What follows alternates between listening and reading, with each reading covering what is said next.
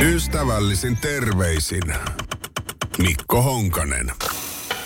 Nyt kulttuurista ja varsinkin siitä kulttuurin omimisesta. Yle, Hesarit ja moni muu kertoo, että taiteilija Katariina Souri maalasi saamelaisen naisen. Ja nyt sitten pohditaan Lux Helsinki-järjestön toimesta, että tohtiiko teosta heijastaa Senaatin torille ja pitäisikö se ottaa siitä tulevasta näyttelystä kokonaan pois. Koska tämä saamelaishenkinen työ, se on herättänyt keskustelun saamelaiskulttuurin omimisesta. Kuvan esitys valotaidetapahtumassa on siis vaakalaudalla. Tämä Sourin teos Haaveilija nimeltään, niin se on tosi hieno. Musta se on siis äärimmäisen upea maalaus. Mä en edes muistanut, että Katariina on näinkin hyvä taidemaalari. Tässä on punaista taivasta, siellä on kuuta aurinkoa, vuoristoa, poro, sitten on saamelaistyyppinen henkilö tuossa kansallispuku päällä ja niin on punaista jäkälää ja kaikkea muuta. Siis todella upea taideteos ja mun mielestä tosi tosi hieno. Ja tämä kuva on osa 19 kuvan kokonaisuutta, jossa Souri kuvaa mystisiä naisia omissa elinympäristöissään. Ja Sourin teoksia siis tarkoitus heijastaa Helsingin senaatin toria ympäröivien rakennusten julkisivuihin. Siellä Sourin 19 öljyvärimaalausta tuovat pohjoisen myyttiset maisemat keskelle Helsingin keskustaa. Aivan ihana idea. Ja luulisi tietysti, että saamelaiset olisi iloisia, että myös he on edustettuna tässä taidespektaakkelissa, mutta ainakaan kaikki eivät ole. Osa on siitäkin kohta, mutta saamelaiset toki tuohtuu melko usein asioista, jotka liitetään heihin, varsinkin kun sen tekee joku, joka ei ole saamelainen itse. Ja kyllä mä sen myös ymmärrän sen puolen, koska kulttuurisesti tärkeää porukkaa, joita on vähän, tykkäävät pitää meteliä itsestään, pitäisi varmaan itsekin. Mutta saamelaisyhteisössä Sourin tätä lappihenkistä kuvaa, niin, niin siitä ei ole tykätty. Saamelaisvaikuttaja Petra Laiti julkaisi Instagramissa muun muassa sitten siitä tekstejä ja juttuja, että Souri omii saamelaisten kulttuuria ja se on tietysti väärin. Tämä on auttamattoman vanhanaikainen kuvasto. Sellaisin kuuluu aina, että on vuori, on saamelaispuku eli gakti ja on poro. Tämän stereotyyppisemmäksi ei kuvaus voisi mennä, Laiti sanoo Ylelle. Hänen mukaansa sekä festivaali että taiteilija hyötyvät kuvalla saamelaisesta kulttuurista. Hän huomauttaa, että Lux Helsinki tapahtuma on aikaisemmin sisällyttänyt saamelaisten taiteilijoiden teoksia kuvastoihinsa. He tietävät, etteivät saamelaiset kuvaa tällä tavalla itseään, mitä festivaalilla on tapahtunut, että tällainen kuvasto on päässyt näyttämään käsittelyyn. No Lux Helsinki tapahtuman johtaja Stuba Nikula sanoo, että nyt ne on miettinyt siellä, että pitäisikö se kuva poistaa kokonaan valikoimasta, ettei kellekään tulisi paha mieli. Ja sitten saamelaiskäräjien kulttuurisihteeri Riitta Ortiberg korostaa, että saamelaiskulttuurin kysymys on ennen kaikkea eettinen. Hän tuo esille taiteilijoiden teosten vahvan tekijänoikeussuojan maakohtaisesti, kun taas saamelaisten kulttuuriperintöä, joka on monikansallinen ja kollektiivinen, ei suojaa vastaava lainsäädäntö. Okei. Okay. Tämä tekee saamelaiskuvaston käytöstä omien tuotteiden luomisessa ennen kaikkea eettisen haasteen. Nyt on ihan hirveän vaikeaa tavallaan saada näin tyhmänä selvää tästä kaikesta ylipäätään se, mikä on se eettinen haaste, mikä tässä nyt on, mutta ilmeisesti siellä sellainen on. Uskotaan nyt sitten siihen. Saamelaiskäräjien tavoite on siis ollut varmistaa saamelaiskulttuurin ja taiteen itsemääräämisoikeus sekä kehittää tapoja perinteiden ja tiedon suojelemiseksi. Mutta sitten tullaan siihen, että onhan taiteilijallakin jonkunlainen vapaus taiteilijan vapaus. Se voi tehdä asioita ja jos Katarina Souri maalaisi minusta jonkun radiomaalauksen ja heijastaisi sen jonnekin ja mä ajattelisin, no ei se miksauspöytä kyllä oikeasti noin iso ole, tai en mä ole noin huonossa ryhdissä, tai mä oon huonommassa ryhdissä studiossa, tai jotain muuta, että joku kone on väärässä paikassa, niin mä en suuttuisi, mutta se on tietysti täysin eri asia. Ja Souri itse korostaa puolustavansa voimakkaasti alkuperäiskansoja, Pyrkii teoksella osoittamaan länsimaisen elämäntavan vääristymiä. Tämäkin on hyvä. Ja lisäksi se on ollut just Lapissa Kilpisjärvellä viettänyt aikaa paikallisen ystävän kanssa, jonka saamelaiset juuret ulottuu 600 vuoden taakse. Se on tutustunut siihen elämään, se on kysynyt siltä ystävältä, voiko kuvata saamelaisia ja on saanut siltä ystävältä suoran luvan tehdä niin. Että kyllä hän on nyt asiaan perehtynyt, ei se ole mennyt vaan pensselin kanssa sohimaan siinä. No se Lux alkaa tammikuun alussa. Saa nähdä, onko siellä tätä saamelaiskuvastoa tai tätä maalausta esillä vai ei, heijastetaanko sitä vai ei. Mutta ilmeisesti ainakin lohikäärmeitä, Egyptin maisemia ja erilaisia mystisiä luontokuvia tulee kyllä. niin eikö niistä nyt ole kukaan suuttunut? No, lohikärmeistä ehkä ei, mutta Egyptin maisemat, niin joku saattaa tästä vielä suuttua. Ja mystiset luontokuvat, luontokuvaajat ja lintubongarit, nekin on välillä vihaisia. Eikä siinä vielä kaikki. Suomen alkuperäisten saamelaisten yhteistyö ryn Lapin kylien parlamentin metsä- ja Inarin saamelaiset puheenjohtaja Merja Mattila ilmoitti Katariina Sourille sähköpostitse, että he ainakin tukevat taidettaan, hänen taidetta siis ja taiteilijan vapautta. Ja hän on ylpeä, tämä Meri Mattila, siitä, että olen kuvannut taiteessani saamelaisuutta, kertoo Katariina Souri. Ja sitten hän kertoo, että keskustelun tulisi nyt mennä siihen, että kellä on oikeus kuvata mitä ja näin. Ja kyse on demokratiasta, Souri kirjoitti. No sinne tuli sitten saamelaiset kertoa, että ei se näin mene, että yksi kertoo, että kuule Katariina. Nämä ryhmittymät eivät ole saamelaisia. Eivätkä he todellakaan edusta Inarin saamelaisia, minun kansaani, joka on edustettuna saamelaiskäräjillä. Kyse on suomalaisista, jotka ovat päättäneet julistautua saamelaisiksi siinä uskossa, että saisivat siitä jotain etua. Ja toinenkin kirjoitti saamelaispuku päällään vielä tuossa kuvassa, että tämä Mattilan edustama yhdistys on vasta perustettu suomalaisten yhdistys, jonka tarkoituksena on romuttaa saamelaisten itsehallinto. He näkivät tilaisuutensa ja Souri tarttui koukkuun. Meni siis ihan heidän pelikirjan mukaan, että sekin meni nyt sitten väärin. Ja näin siis kirjoitti saamelainen nainen kansallispuvussa, joka mun kehittymättömiin silmiin näytti lähes samalta kuin siinä maalauksessa. No mutta tukea ja myötätuntoa on siis tullut mutta ilmeisesti väärästä suunnasta. Niin mitä nyt sitten pitäisi tehdä? Miten tämäkin asia ja jatkossa kaikki vastaavat ratkaistaan niin, ettei kenellekään tule paha mieli? No tietenkin kansan äänestyksellä. Suomi on demokratia. Jotkut jopa sanoo, että maailman vähiten korruptoitunut maa, vaikkei sitä kerran jumppakepeistä uskoskaan. Joten nyt pitää ennen näyttelyn avajaisia järjestää äänestyspaikat, niihin kopperot. Kopeissa sitten Sourin maalaus äänestys numerolla kaksi ja kuva saamelaisesta numerolla kolme. Kansa äänestää, äänestystulos on lopullinen.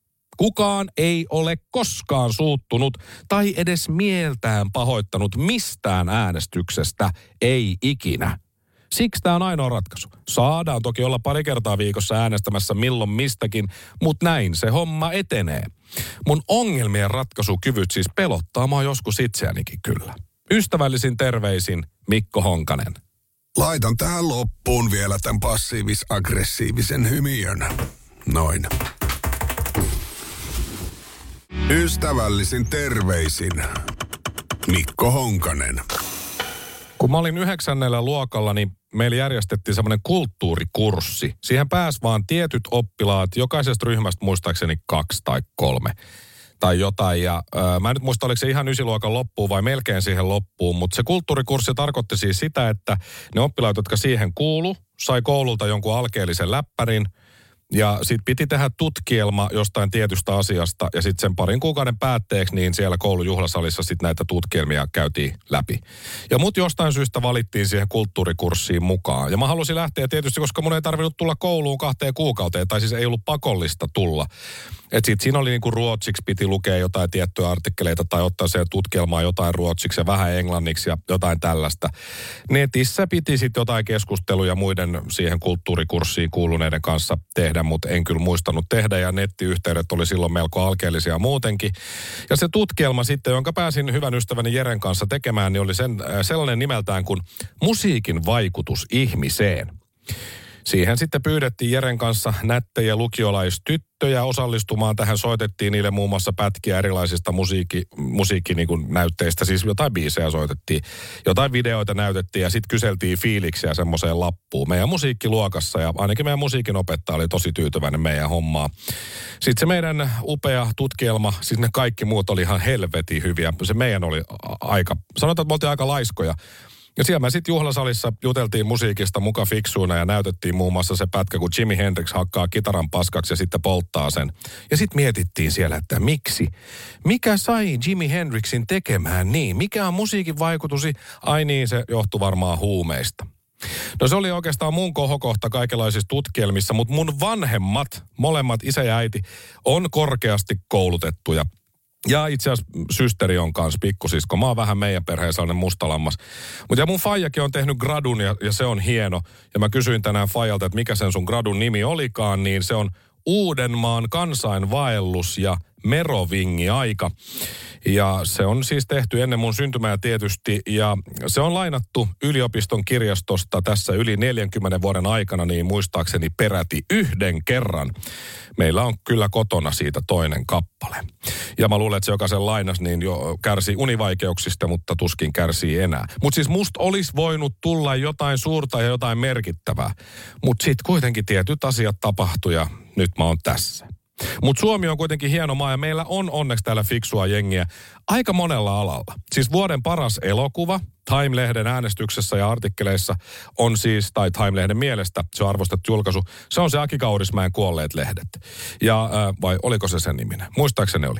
Ja vuoden paras peli on sitten suomalainen myös. Alan Wake 2. Eli vuoden paras leffa, vuoden paras peli on suomalaisia ja lisää hyviä uutisia tulee. Itäsavo.fi kertoo, kuinka savonlinnalainen yliopisto-opiskelija Netta Karjalainen voitti kirjoituksellaan arvostetun kansainvälisen kilpailun. Miten siinä niin kävi? Netta sanoo, että no, päätin kokeilla. Tein tämän tutkielman ja jutun ja se oli sitten valmiiksi jo englanniksi, niin englanniksi kirjoitettu, niin miksipä ei. Helsingin yliopiston savonlinnalainen opiskelija Netta Karjalainen on siis voittanut kansainvälisen The Global Undergraduate Awards kilpailun matematiikan ja fysiikan globaalin tieteen alasarjan. Tämä on aika kova juttu, koska Karjalainen on ensimmäinen globaalin kilpailusarjan voittaja Helsingin yliopistosta ikinä tiedotteessa kerrotaan. The Global Undergraduate Awards on kansainvälinen ohjelma siis, joka tekee näkyväksi kandiopiskelijoiden osaamista. Tiedotteessa kerrotaan, että Netta Karjalaisen ja muiden Helsingin yliopistosta osallistuneiden kanditutkielmat kilpailevat hyvässä seurassa. Mukana ohjelmassa on yli 400 korkeakoulua, kuten esimerkiksi muutama mainitakseni Cambridge, Harvard, University of Hong Kong ja Pohjoismaista vaikka Karoliininen instituutti. Se on muuten aika kova, kun täällä töissäkin välillä näkee, ainakin Saarisen Nikola ja oliko Sulberi eh, Helillä, Heidillä, niin ketä kellä kaikilla oli tämä Harvardin tämmöinen semmoinen paita, niitä saa varmaan HMstä ostettua se on aika hyvä, kun semmoinen Harvardipaita päällä pyörii täällä, niin kyllä jengi luulee, että se on käyty. Mutta tämä Netta niin ajatteli kuulemma etukäteen, että olisipa siistiä olla parhaan kymmenyksen joukossa omalla alallaan. Ei osannut odottaa voittoa, mutta voitto sieltä tuli ja nyt hän pääsee matkustamaan Dublinissa järjestettävään kolmipäiväiseen juhlakonferenssiin tällä viikolla. Onneksi olkoon. Juhlagaalan lisäksi luvassa on päiväretkiä ja muita aktiviteetteja. Dokaakohan ne kaikki siellä ihan hirveästi itse ainakin ottaisin vähän, kun Dublinissa pääsis käymään, mutta tämä jengi ei välttämättä hirveästi ryyppää. No mikä se oli se karjalaisen juttu sitten, millä se voitto tuli? No hän valmistui keväällä kandiksi kemian kandiohjelmasta ja voitokkaassa kanditutkielmassaan, joka on nimeltään Inferring underlying Heisenberg-Hamiltonian from a spin spectral function for a quantum spin liquid by a neutral – Neural, anteeksi, Network. Niin äh, sillä se voitto tuli. En aio sanoa tuota uudestaan, mutta onneksi tässä jutussa on myös suomennettu tämä. Hän siis selvitti, voidaanko koneoppimisen ja neuroverkkojen avulla ennustaa spinnien kytkentä vakiota laskennallisesti generoidusta datasta. No sehän selvensi. Mutta siis on se hyvä, että Netta teki ton tutkielman, koska vastaava oli mulla siis ihan justiin jonossa seuraavana ja tulossa. Mutta kiitos Netta, kun sä teit, ettei mun nyt sit tarvinnut. Suomi on pieni kansa, mutta siis parin vuoden aikana on tapahtunut hienoja asioita meille. Ihan siis muutamia mainitakseni Leijonat voitti maailmanmestaruuden ja olympiakultaa viime vuonna. Kääriä on henkinen euroviisuvoittaja. Me hallitsemme elokuvat, me hallitaan pelit. Ja nyt vielä karjalaisen netta tulee ja voittaa älyllään muun maailman ja huomenna on itsenäisyyspäivä. Niin juhlikaamme ja kunnioittakaamme sitä. Myös me, jotka emme jää historiaan teoillamme millään tavalla. Ystävällisin terveisin Mikko Honkanen. Laitan tähän loppuun vielä tämän passiivis-aggressiivisen hymiön. Noin. Ystävällisin terveisin Mikko Honkanen. Suomen oma Danny, eli Iso H, Jallis Harkimo esitteli tyttöystävänsä Linnan juhlissa eilen. Iltalehtikin kertoo, kuinka Jallis Harkimon yksinäiset linnan juhlat ovat nyt ohi. Hän iloitsee Jasmine rakkaastaan. Ihan eri fiilis, sanoo Jallis. Eh, Harkimo ei suostunut muuten kertomaan vielä, eh, missä ovat tavanneet Jasminen kanssa, mutta siitä kohta. Presidenttiehdokas siis ja Liike Nyt puolueen puheenjohtaja Harkimo niin esitteli tämän naisystävänsä Jasmine Pajarin. Eilen eh, Pajari on urheilija, taustainen uranainen ja hän on 35-vuotias. Jallis on osallistunut prameisiin juhliin aikaisemminkin, mutta Jasmine pääsi nyt sitten ensimmäistä kertaa presidentin vieraaksi ja hän kommentoi, että on ollut todella upea kokemus. Olen todella kiitollinen, että olen täällä tänään. Näin Jasmine sitten Iltalehdelle haastattelussa. Olivat näyttävä pari kyllä siis. Jallis oli pukeutunut tyylikkäästi ja Jasmine kenties jopa vieläkin tyylikkäämmin. Tuommoinen valkoinen pukuhiukset kiinni ja etiketin mukaan menti. Oikein hienosti meni ja kävivät tanssimassakin siellä. No pitkään viihtö, sinkkuna viihtynyt Jallis iloitsi siis muun muassa siitä, että hän saa nyt sitten jakaa juhlat tulevaisuudessakin Jasminen kanssa, jos kaikki menee hyvin. Ja eiköhän mene. Täällä on tosi tylsää olla yksin, sanoi Jallis. Mä olen varmaan kymmenen vuotta ollut yksin täällä, että nyt on ihan eri fiilis, kun olen Jasminen kanssa. On paljon mukavampaa kokea yhdessä asioita. Ja niinhän se varmasti onkin. Jallis siis ei suostunut paljastamaan Iltalehdelle, miten hän ja Kaunotar alun perin tapasivat. Jallis kuitenkin sanoi, että hän kertoo heidän tarinastaan mieluummin sitten joku toinen kerta.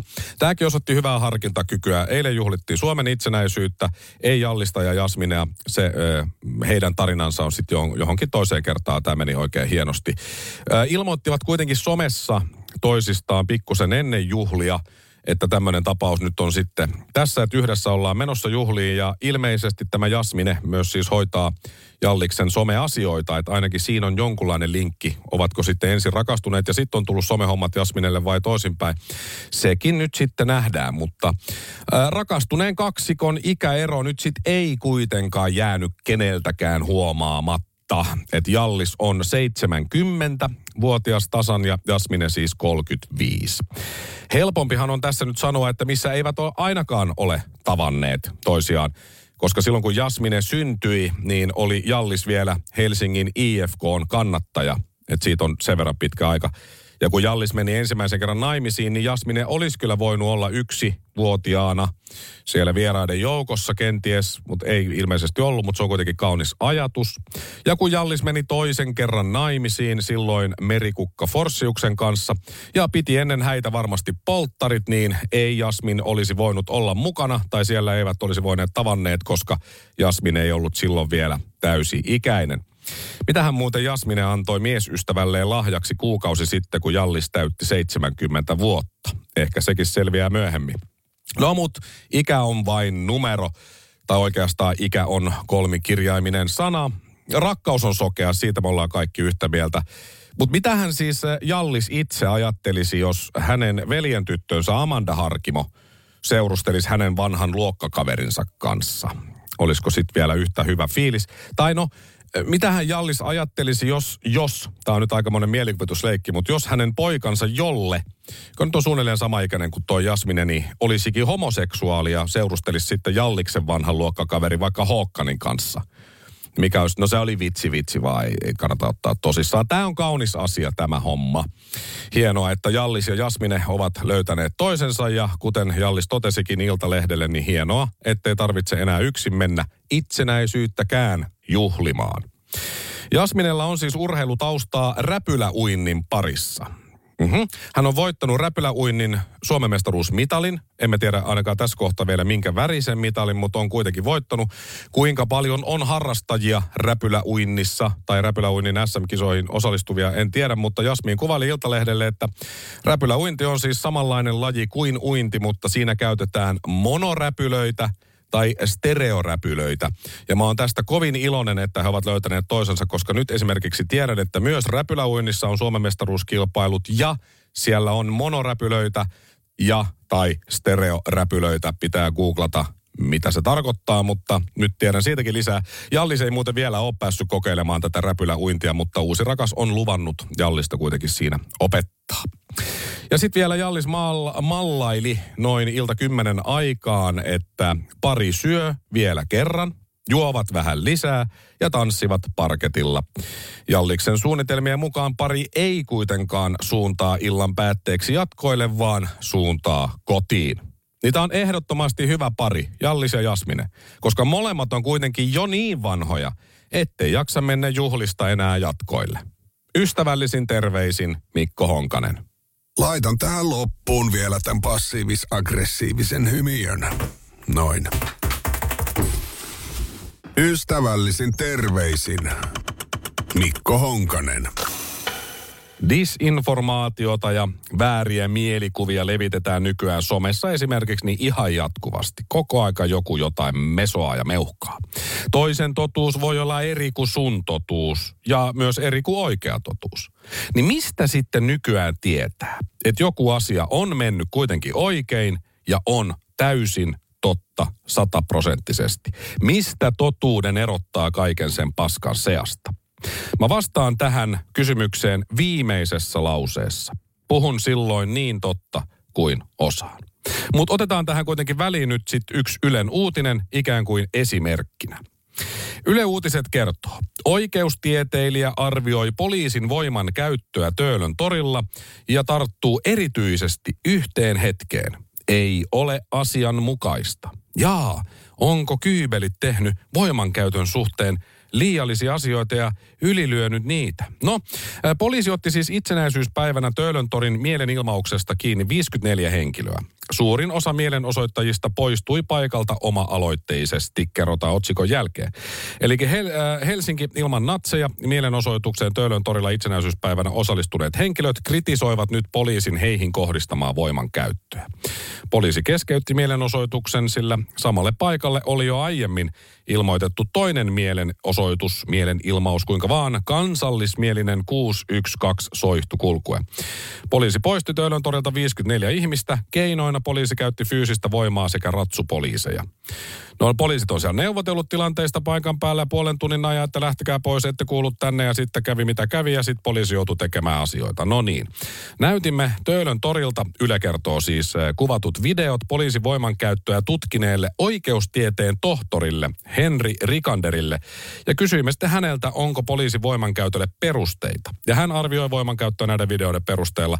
Ensimmäisellä videolla näkyy muutama eri tilanne, jossa poliisi ottaa mielenosoittajia kiinni ja vie heitä kiinni ottobussiin. Kiva, kun oli dösä sinne laitettu. No tämä asiantuntija vastaa. Poliisia vastustelevan henkilön maahanvienti on hankalaa. Ei voisi olla muuta keinoa. Videon alussa nähtävä toiminta näyttää täysin tavanomaiselta poliisin toiminnalta. Rikanderin huomio kuitenkin kiinnittyy videon puoliväliin, jossa neljä poliisia raahaa kevyt rakenteiselta näyttävää henkilöä kohti bussia jaloista lumihangessa niin, että henkilön hartiat ja pää osuvat hieman lumeen. Tämä ei ole asianmukaista. Tämä oli siitä otsikosta se lainaus. Henkilöä raahataan tarpeettomasti pää edellä. Poliisit olisivat voineet nostaa henkilöä niin, että jalat ovat ne, jotka kerryttävät lunta ylävartalon sijaan.